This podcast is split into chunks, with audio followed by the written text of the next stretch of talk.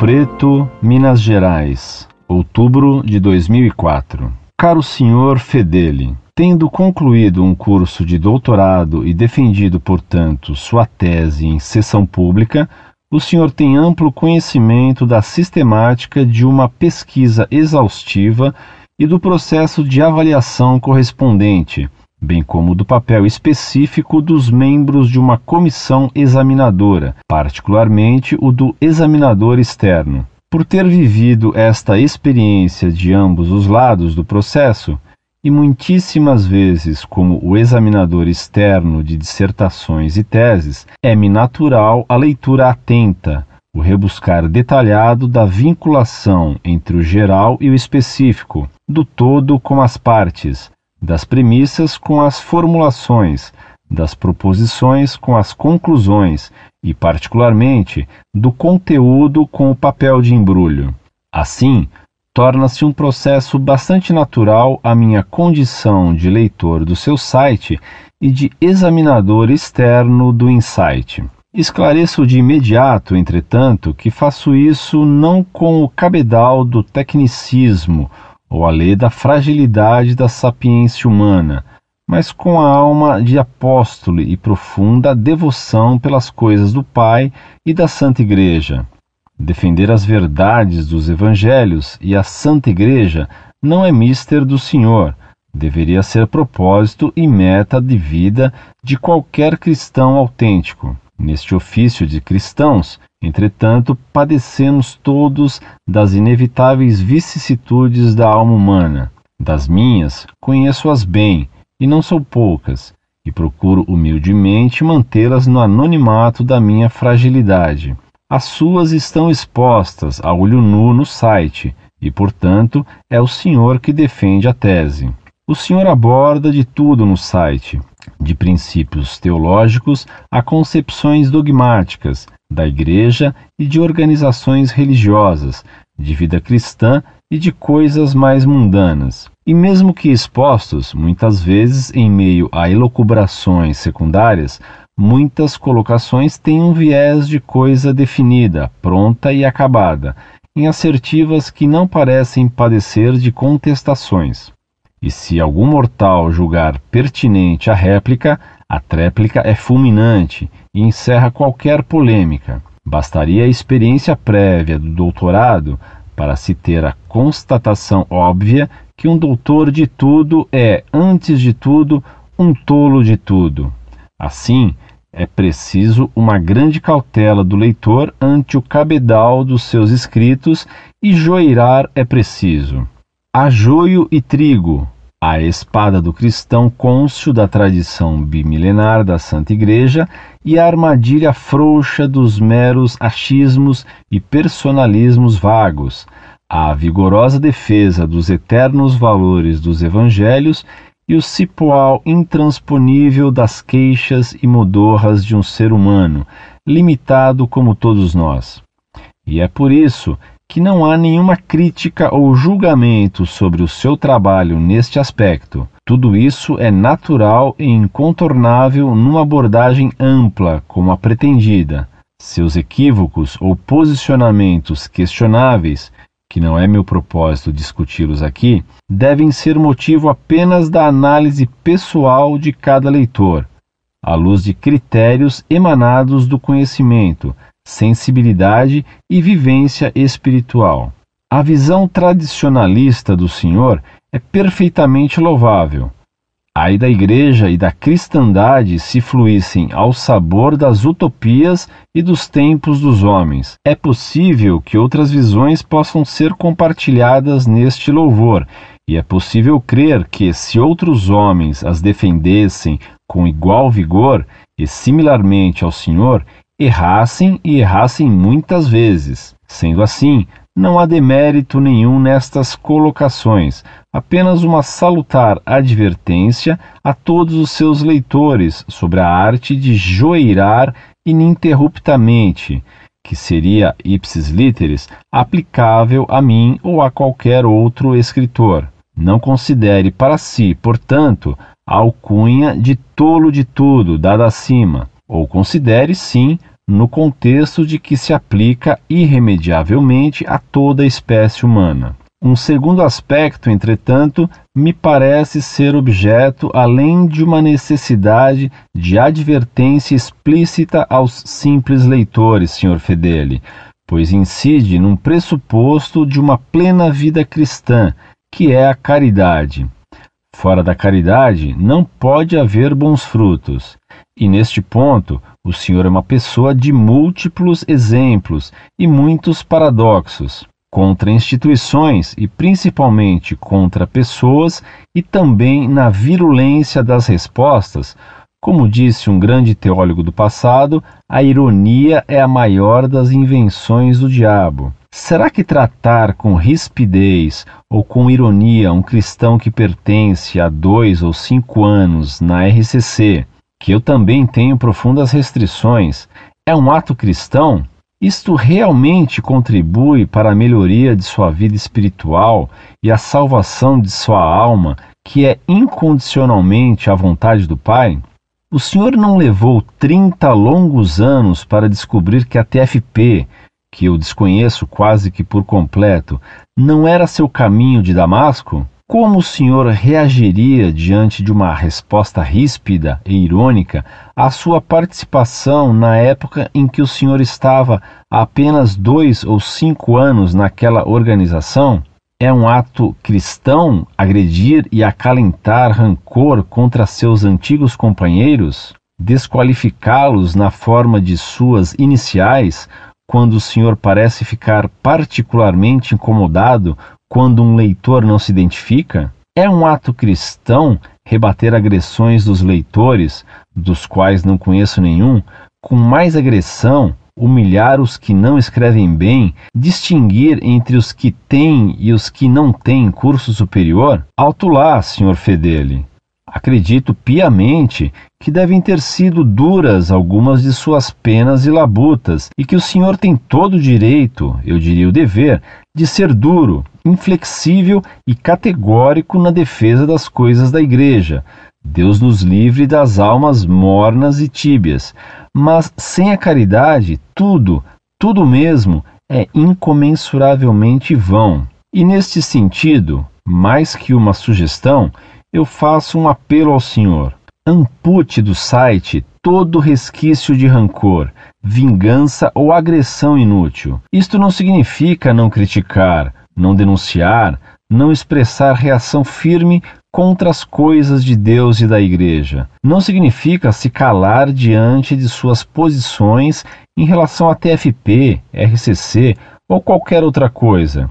Significa somente uma resposta conscientemente cristã à pergunta: Neste texto ou nestas palavras que agora coloco no site, é a caridade que semeia as vinhas do Senhor? Que o Espírito Santo lhe ilumine nesta reflexão. Se isso lhe for particularmente duro, mais abundantes serão os frutos de tal decisão. Um terceiro aspecto que considero bastante grave em sua tese é a sua capacidade inata de julgar. Em muitos casos, o senhor emite julgamentos totalmente precipitados, injustos e profundamente equivocados. Uma coisa é o postulado de firmes convicções. Pode haver erro ou dolo na defesa intransigente da manutenção dos princípios tradicionais da missa e da Sagrada Eucaristia? Um cristão pode ser julgado incoerente por defender, por exemplo, a santa comunhão de joelhos e na língua? Eu tenho feito isso a vida inteira e não me arredo um milímetro dessa convicção. Pense o senhor ou o bispo da esquina o que quiserem. Outra coisa muito diversa, por exemplo, é bater o martelo secamente em relação às manifestações dividentes ou aparições. Cuidado, Sr. Fedeli, muito cuidado. As coisas de Deus não são as coisas dos homens. Julgamentos intempestivos nesta área são muito perigosos e podem estar eivados de insensatez. A prudência da Santa Igreja, nestes casos, deve ser farol para os cristãos. Desliguemos, pois, a etérea luzinha das nossas lanternas de descrédito e escárnio. Não lhe é vedado, como cristão, acreditar em Padre Gobi ou Vassula Haydn, e tantos outros. Não me é tolhido, como cristão, crer em suas mensagens. Claro que é preciso enorme discernimento, mas com certeza é por insensatez, por exemplo, misturar no cadinho oco das pseudo-aparições ou alucinações doentias todas as extraordinárias manifestações marianas dos tempos atuais. Volto a insistir, não é apenas mera credulidade ou a necessidade de exigir respeito a autênticas e legítimas convicções cristãs. É questão de foro íntimo acreditar ou não, e não lhe cabe rotular os cristãos que creem ou que não creem. Aliás, não nos cabe julgar ninguém, nunca, e por isso não faço qualquer julgamento ao seu modo de pensar, que é legítimo mas questiono a sua insensatez de julgar definitivamente uma acepção extrínseca à insustentável leveza da alma humana. Eu confesso que fico consternado com algumas colocações e reflexões de alguns de seus leitores, particularmente de seminaristas e estudantes de teologia, que pelo menos assim se identificam. Que o Espírito Santo possa iluminar muito estas almas carentes da verdade, que parecem aprender de tudo em seminários e cursos de teologia, menos o essencial da autêntica doutrina católica. Já me envolveu a ira santa contra posições de sacerdotes que transgridem, que transgridem não, que confrontam e deturpam a sã doutrina.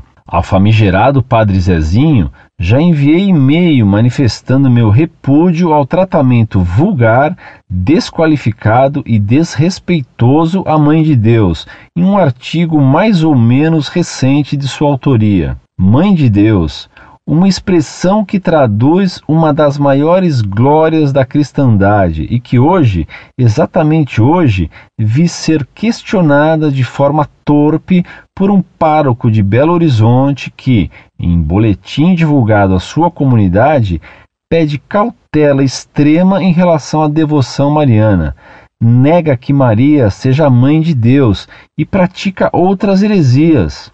Este sacerdote da Santa Igreja Católica, responsável por uma das mais importantes paróquias da capital de um estado brasileiro maciçamente católico, chega ao ponto de caracterizar como perda da autoestima dos cristãos a nossa concepção de pecadores e a de tratarmos Maria com o epíteto de rainha. São tempos difíceis, senhor Fedeli. É claro que tanta insensatez, loucura, merece uma resposta imediata e veemente, forjada em ferro rubro, contra o pecado, contra o desdém, contra a heresia. Mas mesmo aqui não pode haver julgamento ou condenação ao pecador. Seria apenas uma insensatez a mais no rol de tanta loucura pelo simples fato de que, ainda que fosse extraordinária a minha indignação e minha razão tivesse os contornos do universo, ira e razão seriam nada diante do infinito amor do Pai por uma alma de sua criação. Neste contexto, que site cristão é este que semeia vento e tempestade entre cristãos? Que profunda incoerência pode tolher a defesa da verdade com a incapacidade de discernir o próprio erro, é triste, para não dizer deprimente,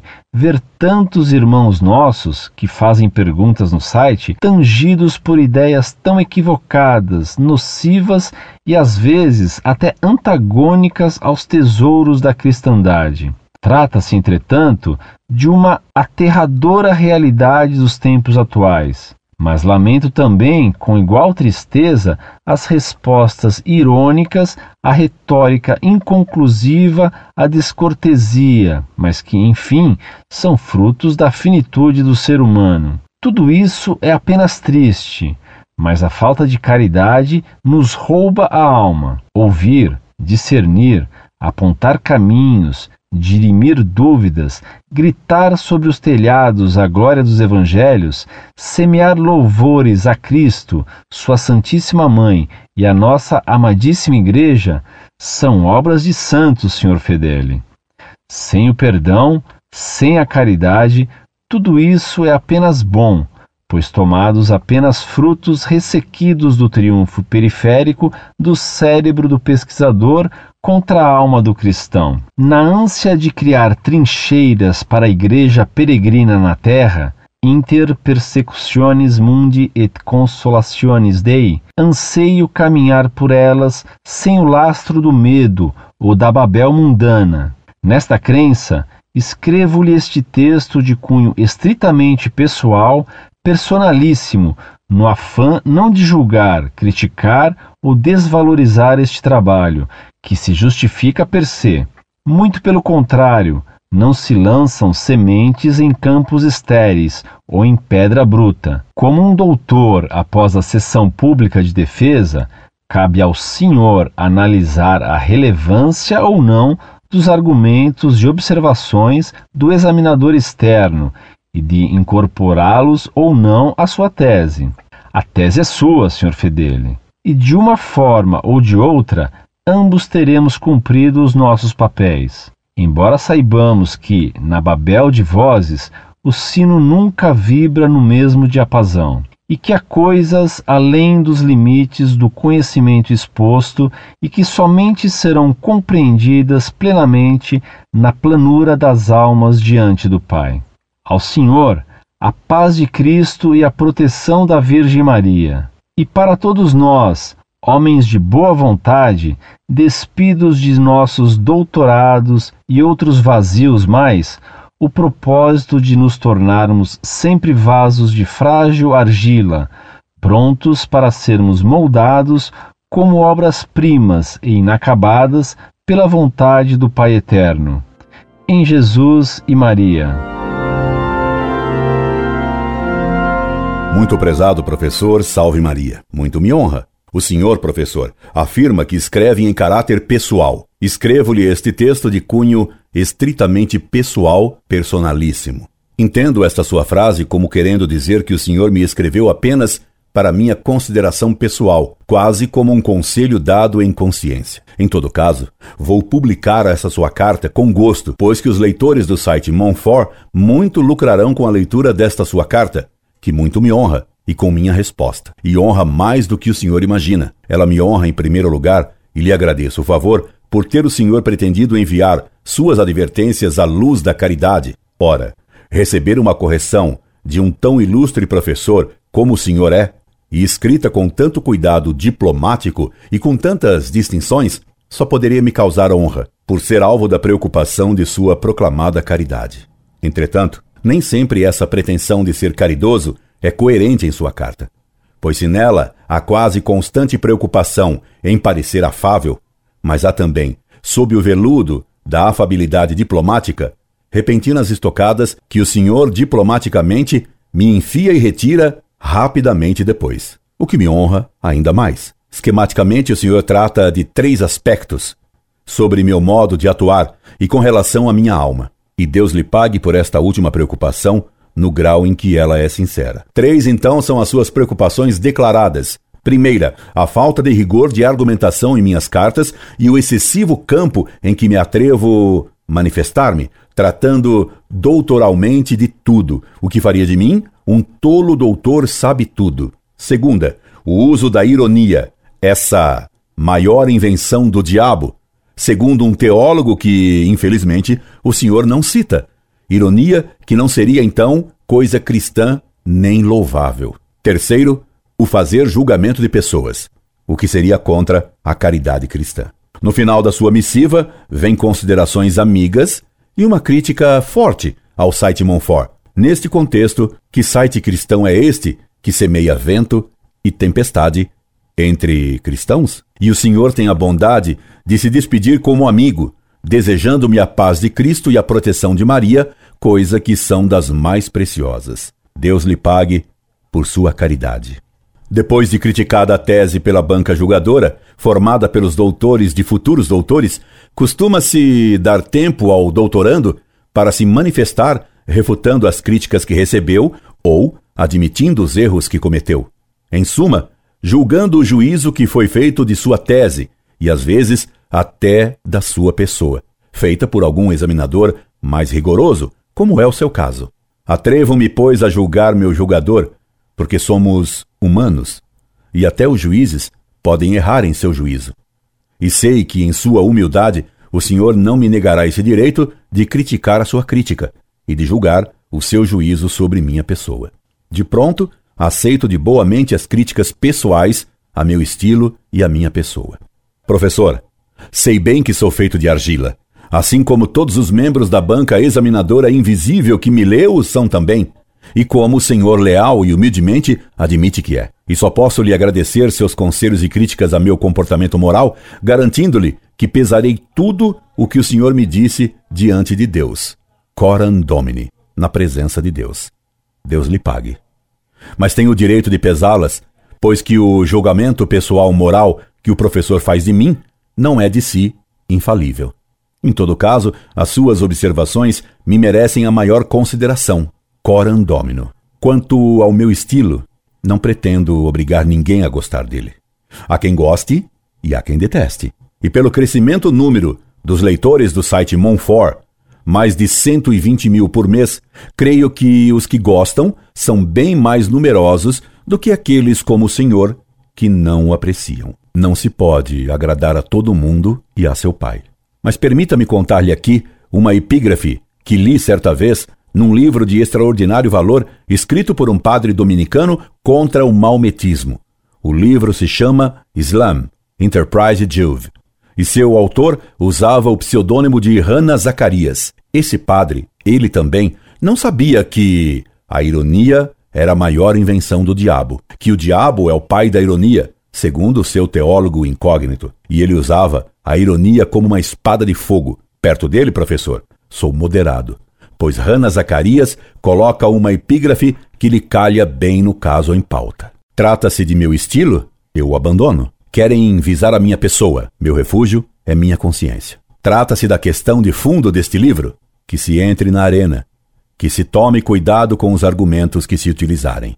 Hannah Zacarias, Islam, Enterprise Juve, volume 2, edição do autor, Cowers, 1955. A epígrafe é valente. Confesso-lhe, porém, que tenho uma certa dificuldade em aceitar o abandono do estilo. Car le style, c'est l'homme. Porque o estilo é o homem. E não se renuncia ao que se é. Pois que isso seria uma forma de suicídio psíquico.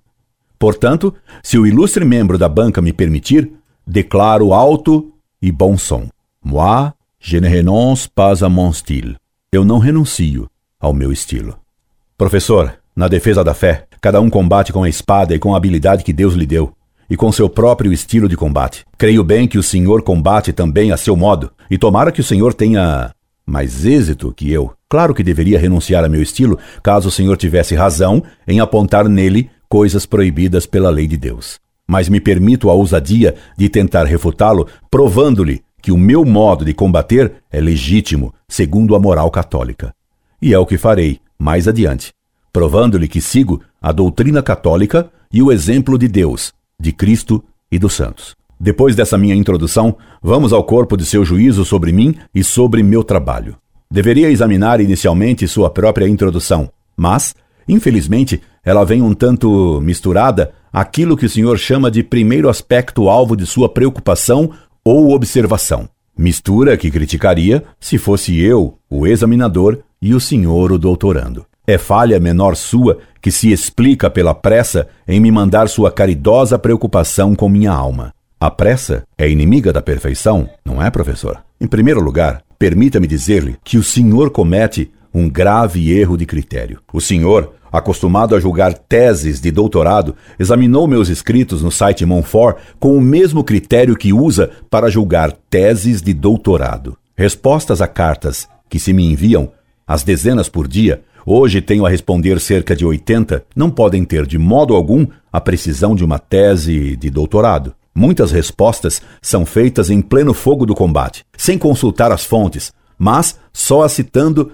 textos de memória, sem tempo de revisão. O senhor está exigindo de respostas feitas às pressas, recebendo e dando golpes, algo que se exige apenas de teses elaboradas em anos de pesquisa, no silêncio das bibliotecas e do escritório, discutidas com o orientador, revistas por amigos e conselheiros. O senhor está exigindo de um cruzado que ele dê, em plena batalha, os passos medidos de um bailarino, ou os golpes elegantes de um esgrimista em um campo de florete. Professor, um combate não é um campeonato de esgrima. Aplicar critério impróprio é uma injustiça. Se o senhor aplicasse as regras da lírica aos Lusíadas, seria capaz de condenar a epopeia de Camões por não seguir os parâmetros de Píndaro. Mas que o senhor erra ao julgar minhas cartas, escritas no fogo da batalha, com o crivo com que se aquilata uma tese, não há dúvida que erra. E mais que errar de crivo, o senhor me faz injustiça. Assim como meu hábito de dar golpes com o florete da ironia me fez talvez aplicá-la agora ao senhor, o seu hábito de julgar em bancas de doutores o fez equivocar-se, julgando cartas de batalha como teses de doutorado. Estou procurando desculpá-lo. Esse seu erro de ótica vai deformar sua visão de minhas batalhas epistolares, mas espero que, trocadas lentes com que me leu, o senhor me examinará com mais indulgência e talvez eu seja aprovado pela banca invisível que o senhor está presidindo em sua carta. Sim, uma banca invisível, porque atrás de sua carta estão mais de 100 mil leitores do site Monfort que vão me julgar, espiando por cima de seu ombro, se eu bem respondo e bem refuto seus argumentos para ver se o senhor tem razão ou não contra mim. Mas, atrás de sua banca invisível, entrevejo também o olhar satisfeito dos inimigos da fé, vendo um eminente católico, como o senhor é conhecido, criticar meu modo de combater e mesmo minha pessoa. Professor, todos esses inimigos de Deus estão torcendo por sua vitória, infelizmente, pois não se ataca em pleno combate quem luta por Deus, sem pelo menos indiretamente ajudar o inimigo. E este é o seu segundo erro, ainda que indireto. E este é um erro seu que não provém de seu hábito de julgar em bancas de pós-graduação, mas de sua concepção da história da igreja e de sua formação. Perdoe-me a franqueza. C'est mon style, je ne l'abandonne pas. É meu estilo? eu não o abandono, de sua formação liberal, e é o que provarei mais adiante. Um terceiro erro seu provém de um hábito, de uma visão um tanto míope, que destaca o pormenor e esquece o conjunto, miopia própria de examinadores ou de revisores de teses. O senhor mesmo admite ter esse hábito, pois me escreve. É-me natural a leitura atenta, o rebuscar detalhado da vinculação entre o geral e o específico, de todo com as partes, das premissas com as formulações, das proposições com as conclusões e, particularmente, do conteúdo com o papel de embrulho. Pois tanto o senhor rebuscou o detalhado, tanto examinou o embrulho e sua relação com o conteúdo do remédio que forneço, que se esqueceu de examinar os resultados dele. O senhor não diz uma palavra sobre as inúmeras, sobre as bem numerosas conversões conseguidas através do site Monfort e de seu estilo irônico e polêmico. O senhor não faz sequer menção das numerosíssimas mensagens de apoio, de entusiasmo, de aplauso e de afervoramento na fé, testemunhadas por tantos leitores do site Monfort. Como o senhor nem leva em conta a ira ou o silêncio encabulado, vazio de argumentos e cheios de injúrias dos inimigos de Deus que não conseguem refutar a doutrina católica, como a exponho. Sobre esses dois resultados de minha forma de batalhar, as conversões e o ódio dos ímpios e hereges, o senhor se cala. Professor, isso é justo? Lendo sua carta tão crítica, tão negativa, escrita por trás de uma lente de aumento para meus defeitos reais e com uma lente de diminuição ou com tapa-olho para com os bons resultados do site Monfort, me vieram à mente as críticas e lamúrias do imperador bizantino confortavelmente assentado em almofadas, em seu trono, aos erros dos cruzados a conquistar Jerusalém.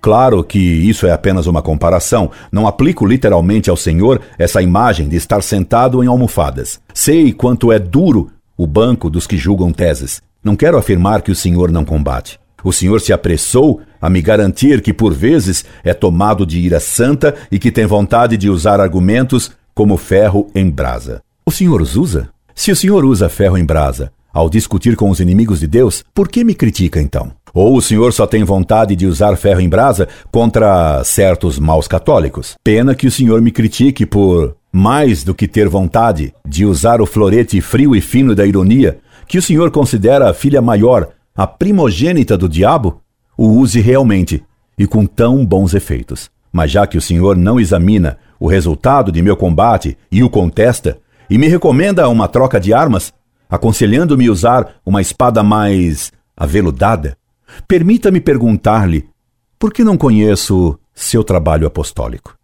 A quantos alunos ateus o senhor levou a crer em Deus? Quantos protestantes Deus converteu por seu intermédio? Quantos espíritas deixaram de ir às sessões ouvir as vozes do além tenebroso, graças à sua ação apostólica? A quantos judeus o senhor levou a pia batismal? Quantos maçons renunciaram à iniciação por meio do seu apostolado? Creio que devem ter sido muitos, já que o senhor tanto me critica o método. Como São Paulo fez em sua apologia e sem querer fazer competição, que seria infantil, sua crítica me obriga a dizer-lhe que os frutos de meu apostolado combativo são proporcionais ao ódio dos inimigos da igreja contra mim. Esse ódio, que me honra, é bem grande. Professor, leia as cartas de apoio, de louvor e de conversão no site Monfort. Essas cartas e essas conversões são um belo tesouro que conquistamos, graças a Deus, com Deus, para Deus, na ponta da espada, numa vida de combate, na ponta do argumento, e più non dico, e più non dico. Entretanto, agora, no cerne de sua crítica a mim, ainda no que o senhor chamou de primeiro aspecto, o senhor observa que o senhor, Orlando Fedeli, aborda de tudo no site, de princípios teológicos a concepções dogmáticas, da igreja e de organizações religiosas, de vida cristã e de coisas mais mundanas. Meu caro professor, sou obrigado a responder, na medida em que posso, aos ataques feitos contra a fé católica. Não sou eu quem escolhe o ataque contra a fé católica. São os inimigos que escolhem uma ou mais verdades do credo para atacar. Não escolho para responder apenas o que me é mais fácil, mas recebo, como num escudo, os golpes que os inimigos de Deus assestam e respondo a eles com o que sei e como posso. Que deveria fazer eu segundo o Senhor?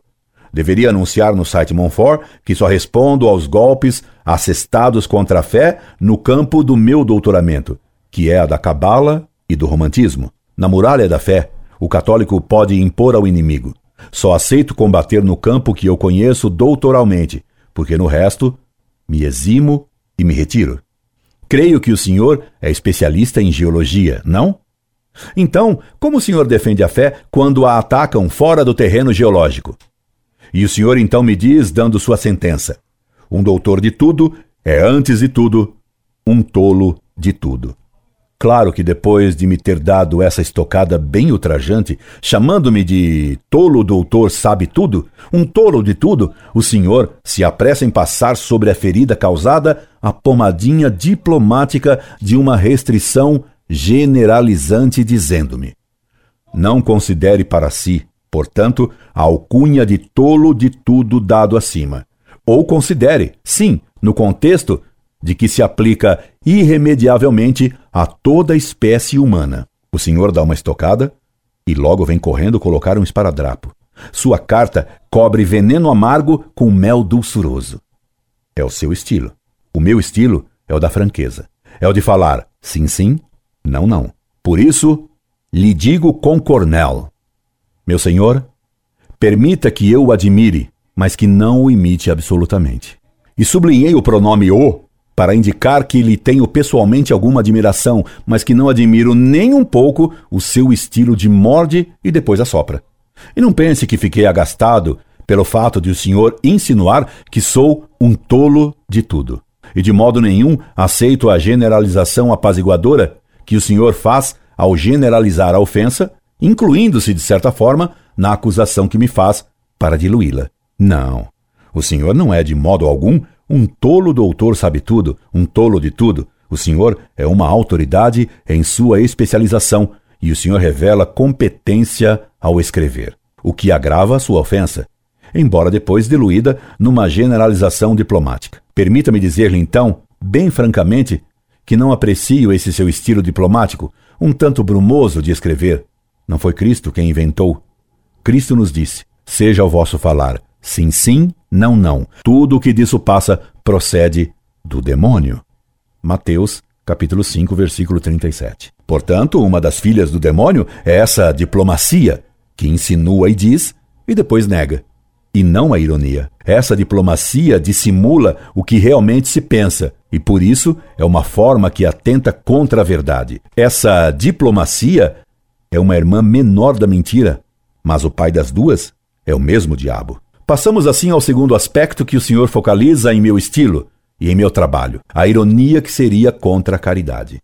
Será? Para provar esta sua tese, o senhor recorre à autoridade de um grande teólogo que o senhor não cita. Como disse, um grande teólogo do passado. A ironia é a maior das invenções do diabo. Ora, no Evangelho, Cristo diz que o diabo é mentiroso e pai da mentira. João, capítulo 8, versículo 44. Cristo não disse que o diabo é pai da ironia. De que evangelho esse teólogo tirou essa assertativa que o diabo inventou a ironia? Estranho muito essa afirmação que substitui a mentira pela ironia na filiação do diabo. E sabe por que eu é estranho? Simplesmente porque Deus e Cristo usaram a ironia. Se a ironia fosse contra a caridade, como o Senhor diz, baseando-se não sei em que teólogo famoso, nem Deus, nem Jesus a teriam utilizado. E eles a utilizaram, e em ocasiões extremamente importantes. E quando foi que Deus usou a ironia? Exatamente contra Adão, logo depois do pecado original, quando Deus riu-se de Adão, ironizando o estado em que Adão caiu, depois de pecar. Deus disse então: Eis que Adão se tornou como um de nós, conhecendo o bem e o mal. Gênesis, capítulo 3, versículo 22. Como então a ironia é contra a caridade, se Deus mesmo a utilizou e contra o pecador original? Se Deus usou a ironia contra Adão pecador, como se pode dizer que ela foi inventada pelo diabo? E o próprio Cristo, depois de ter recomendado a seus apóstolos que vigiassem e orassem, ao descobrir que em vez disso eles haviam dormido, e vendo Judas se aproximar, mandou bem ironicamente aos apóstolos dormitantes: Dormi agora e descansai. Mateus 26, 45. Se Cristo usou a ironia, como me garante o Senhor que ela é contra a caridade? Por acaso Cristo terá pecado contra a caridade ao fazer ironia sobre o sono dos apóstolos? E Santo Elias, que no desafio aos sacerdotes de Baal ironizava o culto desses idólatras, perguntando com ironia e escarnecendo deles? Elias escarnecia-os, dizendo: Gritai mais alto, porque ele é um Deus, e talvez esteja falando em alguma estalagem, ou dorme, ou necessita que o acordem. 1 Reis, capítulo 18, versículo 27. Por acaso Santo Elias, escarnecendo dos inimigos de Deus, faltava com a caridade? Como então a ironia é filha maior do diabo? Não haveria, em sua afirmação de que a ironia é contra a caridade, um mero achismo e personalismo vago de sua parte?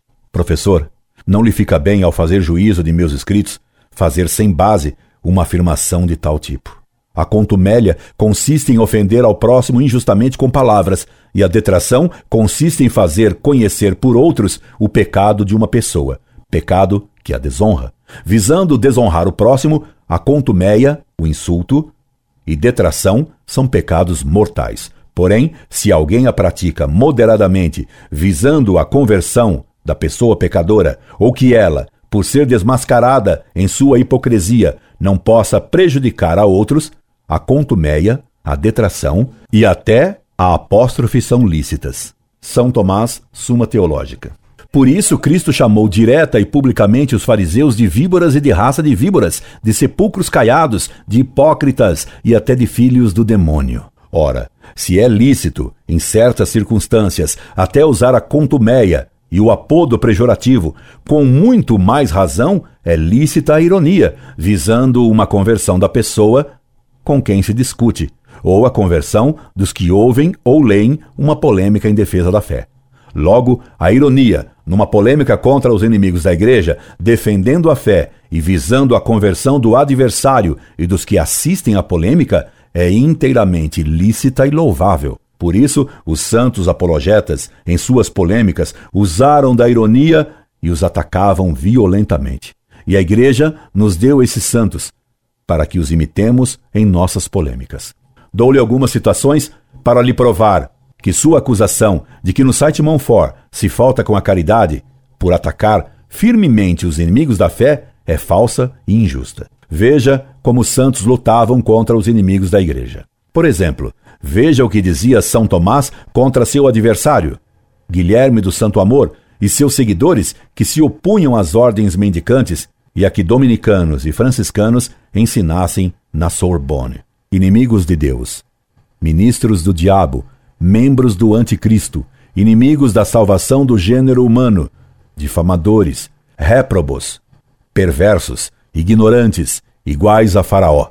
O senhor diria que também São Tomás não teve caridade, desrespeitando esses hereges? São Boaventura, o doutor seráfico, contemporâneo de São Tomás, disse de um herege de seu tempo, e creio que foi de Gerardo de Borgo de Sandônino, seu irmão na ordem de São Francisco. Perverso caluniador, louco envenenador, ignorante embusteiro, malvado, insensato, pérfido. E o Papa São Gregório Magno disse de João, arcebispo de Constantinopla, que ele tinha um profano e nefando orgulho, a soberba de Lúcifer, fecundo em palavras nécias, vaidoso, e escasso de inteligência. Santo Inácio de Antioquia chamava os hereges de bestas ferozes, lobos rapaces, cães danados que atacam traiçoeiramente, bestas com rostos de homens, ervas do diabo, plantas destinadas ao fogo eterno.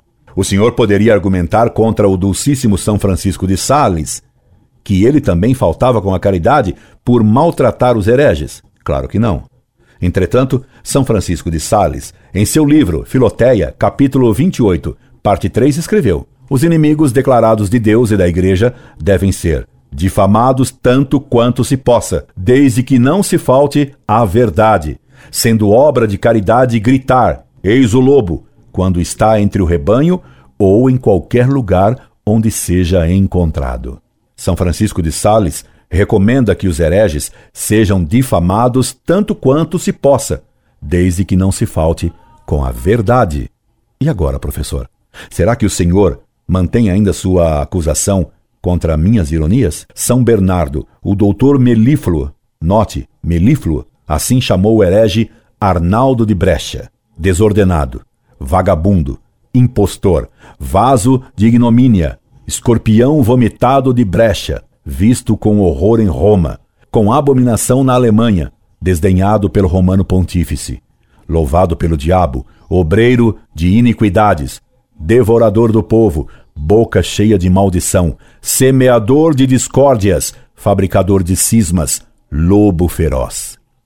Foram esses ataques de São Bernardo que me inspiraram a chamar de escorpião um pastor protestante que atacou a modo blasfemo a honra de Nossa Senhora. Por que será que sua peneira não captou essa defesa que fiz de Nossa Senhora? Polemizando no site Monfort, quereria poder dizer como São Jerônimo: Jamais poupei os hereges e empreguei todo o meu zelo em fazer dos inimigos da igreja meus inimigos pessoais. São Policarpo de Esmirna, discípulo de São João, o apóstolo do amor, respondendo ao herege marciano que negava a humanidade de Cristo, que lhe perguntava se o conhecia, disse-lhe: Sim, sem dúvida, és o primogênito de Satanás. Será que também para São Policarpo o senhor lançaria a pecha de ser descortês?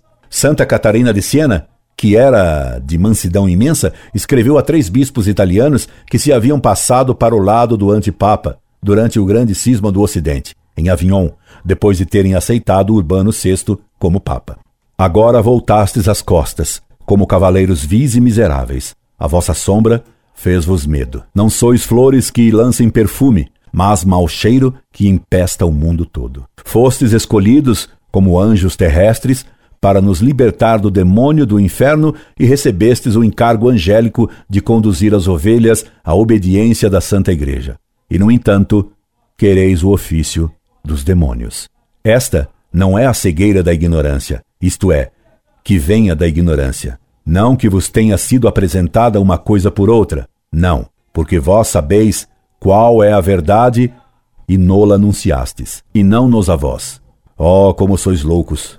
Vós que nos destes a verdade e quereis saborear a mentira. Digo-vos isto sem reverência alguma, porque estáis privados da reverência. Ah, insensatos, dignos de mil mortes, como cegos, não vedes o vosso mal. E chegastes a tanta confusão que a vós mesmos vos fizestes mentirosos e idólatras. Esses santos polemistas nos foram dados por modelos pela Igreja para que o imitemos. Então, não há nem falta de caridade, nem descortesia no modo como tenho tratado os inimigos da fé ao polemizar no site Monfort. Tenho me esforçado para imitar esse modo de combater, claro que defeituosamente, pois sou de argila e não sou nada santo, mas nunca agi intencionalmente com malevolência. É o que faço com aquilo que Deus me deu.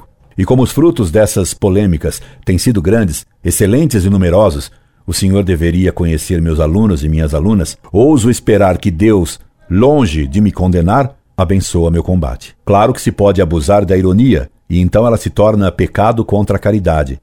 Mas a ironia, usada por Deus e por Cristo, é ela também uma criatura de Deus, e é lícito usá-la, com as reservas que expliquei.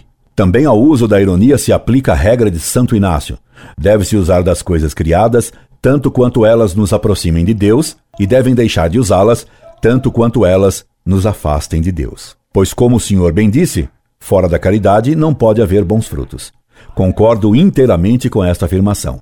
Mas então, como explicaria então o senhor os bons frutos do apostolado do site Monfort? Se ironia fere a caridade, o site Monfort não poderia ter os frutos que tem. A propósito, professor, pergunto-lhe de novo: quantos universitários o senhor converteu à prática da religião católica usando o seu método diplomático e caridoso? Não é preciso me responder.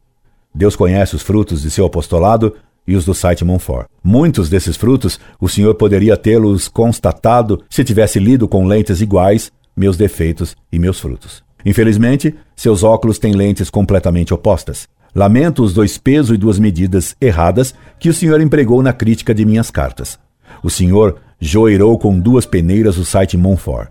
O joio, inerente e inevitável à condição humana, o joio dos meus escritos, o Senhor o catou cuidadosamente em peneira bem estreita. Mas o trigo, o Senhor o fez escoar por outra peneira de rede larga, de um furo só. Nada ficou escolhido por essa sua rede furada. Daí, o Senhor praticamente não ter considerado o bem que o site Monfort faz. Lamento esse seu duplo crivo. Jogador de banca que usa duas peneiras não é justo meu caro examinador, e o senhor me acusa moralmente ao dizer: é um ato cristão agredir e acalentar rancor contra seus antigos companheiros? Esse é um sofisma liberal sentimental seu e que visa explorar o liberalismo atual das pessoas. Por acaso o senhor considera que Santo Agostinho devia ter tratado com amizade seus antigos mestres e companheiros de maniqueísmo? Por ter sido colega deles, Santo Agostinho deveria tratá-los com afagos em vez de escrever o Contra Maniqueus com argumentos candentes? Isso, professor, seria liberalismo, porque coloca a amizade humana acima do maior e o zelo pela fé. Esse seu modo de ver é liberal e não está de acordo com a doutrina e a moral católicas. Meu caro senhor, no caso da TFP, o agredido fui eu. Eles é que escreveram três volumes contra mim, designando-me apenas de OF, adulterando os textos de minhas cartas eu apenas retruquei, defendendo mais a fé que eles violam do que me defendendo. O senhor protesta que a vítima se defenda, e isso também é liberalismo.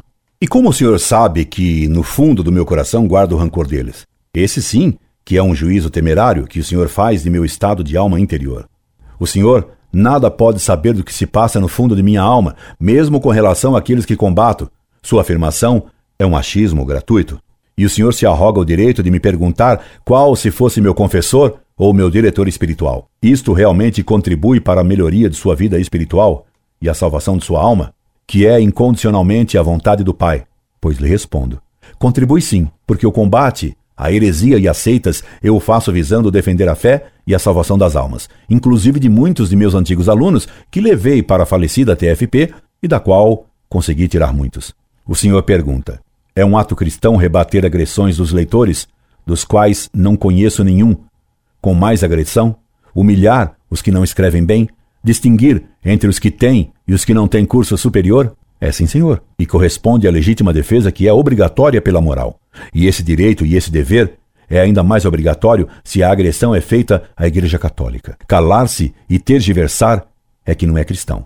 O Senhor insinua que deveria de deixar de defender a fé quando ela é agredida. E, de novo, isso é liberalismo. E o Senhor me pergunta ainda, fazendo crer que ajo de modo não cristão, humilhar os que não escrevem bem, distinguir entre os que têm e os que não têm curso superior, humilhar os inimigos de Deus e da igreja é ato cristão, sim, senhor. O que não é ato cristão é querer impedir essa humilhação, como o senhor pretende com sua carta, pois a igreja faz os cristãos rezarem na ladainha de todos os santos. Ut inimicus santa ecclesia humiliare dinieres. Te rogamos. Para que vos digneis humilhar os inimigos da Santa Igreja, nós te rogamos ao Senhor. Quando a igreja reza essa ejaculatória, o Senhor protesta? O Senhor se cala? O Senhor deseja o oposto do que a igreja pede? Quer o Senhor a exaltação dos inimigos de Deus? Se assim é, compreendo que o senhor não simpatize com o site Monfort e muito menos comigo, mas então o senhor se coloca ao lado dos inimigos da fé, o que lamento muito. E tratar desigualmente os iletrados dos doutores é também coisa obrigatória pela caridade. Foi o que Cristo fez, indo ensinar primeiramente aos doutores, no templo, quando ele tinha 12 anos. Foi o que Cristo fez, recebendo um doutor em Israel, Nicodemos, temeroso, como são muitos doutores, à noite, e as escondidas, usando de misericórdia particular para com ele, mas sem deixar de lhe exprobrar a ignorância. Tu és mestre em Israel e não sabes essas coisas? João capítulo 3, versículo 10. Por minha vez lhe pergunto: Tu és mestre em Israel e não sabes essas coisas? E Cristo tratou diversamente os doutores da lei e a samaritana do poço, sem deixar de dizer a eles e a ela, rotundamente, sem circunlóquios diplomáticos, a verdade sobre Deus e sobre eles e sobre ela. É regra de caridade tratar diversamente doutores e iletrados, dizendo, porém, a verdade inteira a todos. A diplomacia, como tudo, sem a caridade, tudo, tudo mesmo, é incomensuravelmente vão. E o Senhor, como estou provando, não foi caridoso em seu julgamento para comigo, pois o Senhor se preocupa mais em lamentar o esmagamento e a humilhação dos hereges do que em se alegrar com a vitória da verdade. Daí escrever o Senhor com um queixume. E se algum mortal julgar pertinente a réplica, a tréplica é fulminante e encerra qualquer polêmica. Que quer o Senhor dizer com esse muxoxo sentimental? Quereria o Senhor que os que atacam a fé saíssem da polêmica airosamente? Faço então minhas as suas palavras, aplicando-as à sua carta. Neste texto, ou nestas palavras de sua missiva, que agora coloca no site, é a caridade que semeia as vinhas do Senhor? Pode a caridade se queixar da humilhação dos inimigos da igreja? Quer o Senhor mudar a jaculatória que se tem na ladainha de todos os santos? Por exemplo, para que os inimigos da Santa Igreja sejam exaltados, nós te rogamos ao Senhor. Sua carta semeia a vinha do Senhor? Evidentemente que não, pois quem escreve o que o Senhor escreveu em sua carta jamais cantaria com o salmista. Combate, Senhor, os que me combatem. Empunha por mim escudo e lança, e para socorrer-me, avança. Puxa tua espada, corta a passagem dos que me perseguem. Diz para minha alma: Alma, eu sou tua salvação. Sejam confundidos e envergonhados os que buscam a minha vida. Retrocedam e sejam confundidos os que meditam males contra mim. Tornem-se como pó levado pelo vento. E o anjo do Senhor os coarte torne-se o seu caminho em trevas, e escorregadia seja a sua vida. E que o anjo do Senhor os persiga, porque sem razão, ocultamente, armaram-me um laço para me prenderem. Sem causa, ultrajaram a minha alma. Salmo 34. Para seu estilo e para seu modo de conceber o amor, essa linguagem da Sagrada Escritura é arrogante e sem caridade. Para mim, ela é uma delícia e é sublime. E essa é a linguagem do Espírito Santo, do amor de Deus. E essa linguagem divina é intolerável para o liberalismo.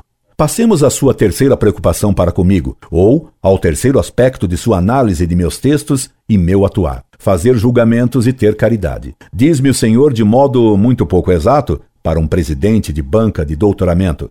Um terceiro aspecto que considero bastante grave em sua tese é a sua capacidade inata de julgar. Que confusão é essa, professor? Eu nunca defendi a tese de que eu tenho uma capacidade inata própria somente a mim.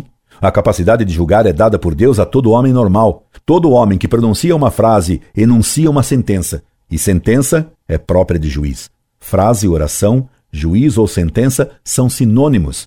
Meu caro professor, você se arvorou como juiz de minha tese. Embora haja matizes nesses sinônimos, toda oração é uma sentença. É próprio do homem julgar. Um homem que nada julgue é um tolo a quem a mãe deve ter dito muitas vezes: Tenha juízo, meu filho. Daí, tribunais para julgar réus, confessionários para julgar e perdoar pecadores, escolas com professores que julgam o conhecimento de alunos e até bancas universitárias para julgar teses doutorais.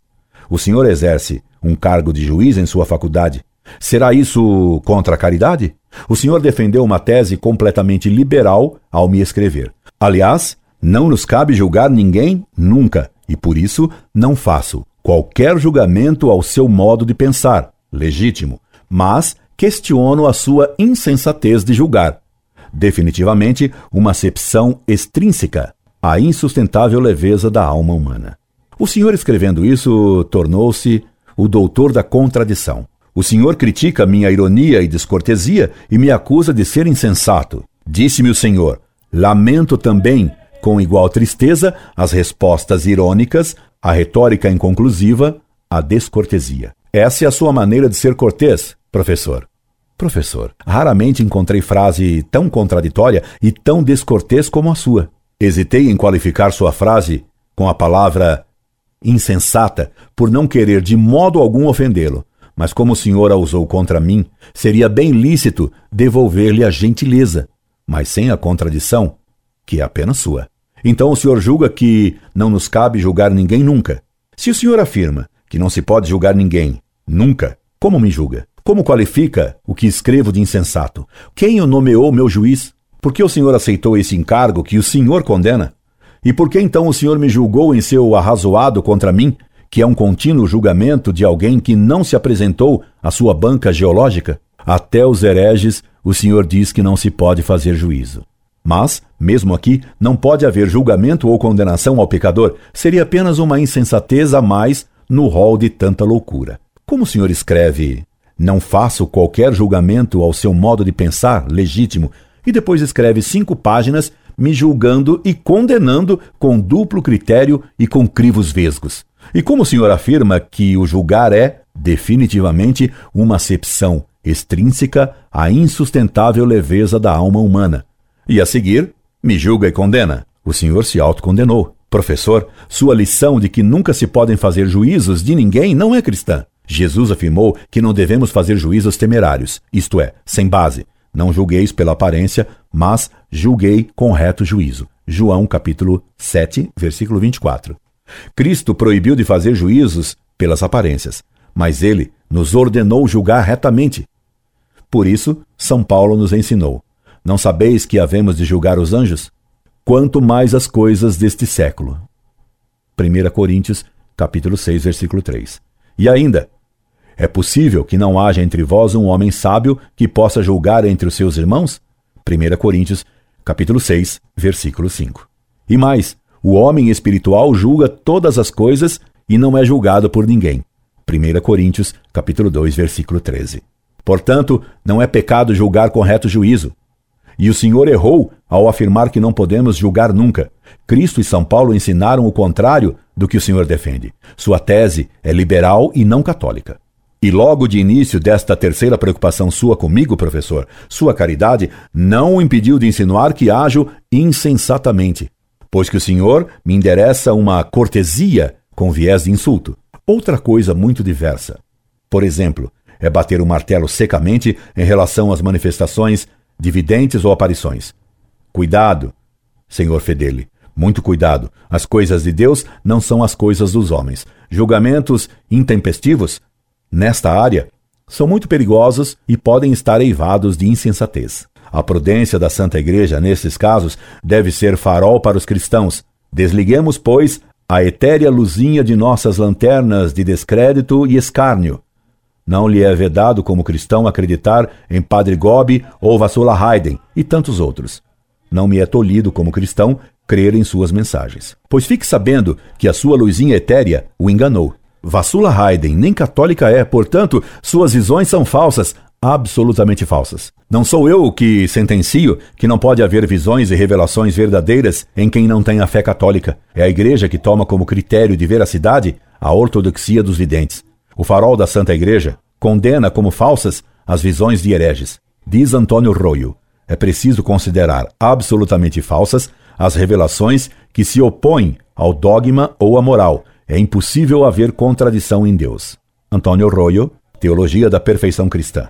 Quem então aceita as visões de Vassula Haydn, que nem católica é, pratica ato de pura insensatez. Compreendo que quem usa um critério que não condena Vassula Haydn tem que aprovar ainda mais facilmente as visões do padre Gobi. Insensatez clama por insensatez. Sua peneira para joeirar aparições é aquela que tem um furo só, cujo diâmetro é o da peneira. Nada lhe deixa ela para exame. Cuidado, professor, em confundir visões verdadeiras com falsas, porque o anjo das trevas se faz de anjo de luz. Cuidado. O senhor me recomenda que depois que diga a frase que todo mundo atribui a Santo Agostinho, sem jamais citar a obra em que ele teria escrito isso, condenar o pecado e amar o pecador. É claro que tanta insensatez, loucura, merece uma resposta imediata e veemente, forjada em ferro rubro, contra o pecado, contra o desdém, contra a heresia. Mas, mesmo aqui, não pode haver julgamento ou condenação ao pecador, seria apenas uma insensatez a mais no rol de tanta loucura. Claro que se deve amar o pecador no sentido que se deve desejar sua conversão. Mas o pecador, enquanto continua em pecado, deve ser combatido e exprobrado. Não existe a bebedeira isolada e cambaleando pelas ruas. A bebedeira existe no bêbado. O adultério existe no adúltero. A heresia existe no herege. E assim, como é impossível dar um tiro na ferocidade e um abraço no leão, porque a ferocidade está no leão. Assim também o pecado está no pecador. Ainda que o Senhor pisasse o pecador num pilão, o Senhor não conseguiria separar dele a sua impiedade. E Deus odeia igualmente o ímpio e a sua impiedade. Essas duas últimas frases lhe pareceram duras demais. Essas duas últimas frases lhe parecem típicas do site Monfort, pois o Senhor se engana, elas não são do site Monfort. Elas foram escritas pelo próprio Deus ainda que pisasse o nécio num grau, como se pisam os grãos de cevada com o pilão, não separarias dele a sua estultícia. Provérbios 27 e 22. E a segunda, Deus odeia igualmente o ímpio e a sua impiedade. Sabedoria 14, 9. Não seguirei o seu conselho liberal e sentimental de distinguir pecador e pecado. Antes, seguirei o que Deus nos recomenda Combaterei a heresia no herege, desejando a conversão do pecador herege, porque minha boca proclamará a verdade e meus lábios detestarão o ímpio. Provérbios 8, 7. Aceitaria o Senhor um aviso? Pois lhe dou. Não é bom ter considerações com a pessoa do ímpio, desviando-se da verdade do julgamento. Provérbios 18, 5. E o Senhor acaba por colocar praticamente no mesmo nível os pecados contra a fé e o que o Senhor erradamente supõe em mim ser pecado contra a caridade, pois por minhas descortesias e ironias. Professor, os pecados contra a fé são bem piores que os pecados contra a caridade. Depois de tantos erros de apreciação de sua parte, sobre o que escrevo e como escrevo, só poderia resultar uma sentença final um tanto irada e completamente injusta e deturpadora da realidade. Neste contexto, que site cristão é este que semeia vento e tempestade entre cristãos? Professor, se há tempestade na igreja hoje, não é o site Monfort quem semeou seus ventos e seus raios. Foi o Vaticano II que semeou essa tempestade. Paulo VI reconheceu ao dizer: a hora presente é hora da tempestade. O Concílio Vaticano II não nos deu até agora, em muitos setores, a paz desejada, mas antes suscitou perturbações. Paulo VI, discurso em 15 de julho de 1970. Mais ainda, disse Paulo VI, também na Igreja reina este estado de incerteza. Acredita-se que depois do Concílio Vaticano II viria um dia de sol para a história da Igreja. Veio em vez disso um dia de nuvens, de tempestade e de escuridão. Paulo VI, discurso ao Seminário Lombardo, Roma, 7 de dezembro de 1968. Caro professor, eu estou me molhando nessa chuva, nessa tempestade que atormenta a Igreja desde Vaticano II. Atribuir a tempestade que atormenta todos os católicos ao site Monfort é sua última injustiça. Sim, É a Igreja Católica que está na tormenta e na guerra interna por causa do Vaticano II. Queixe-se disso a João 23 e a Paulo VI. Não me culpe pelos ventos e tempestades que me atormentam como ao Senhor. Não jogue a culpa desses ventos e tempestades que nos fastigam às costas do site Monfort. É muito fácil fazer isso, mas é injusto. Conclusão. A guisa de conclusão, o senhor me escreveu. Como um doutor após a sessão pública de defesa, cabe ao senhor analisar a relevância ou não dos argumentos e observações do examinador externo e de incorporá-lo ou não à sua tese.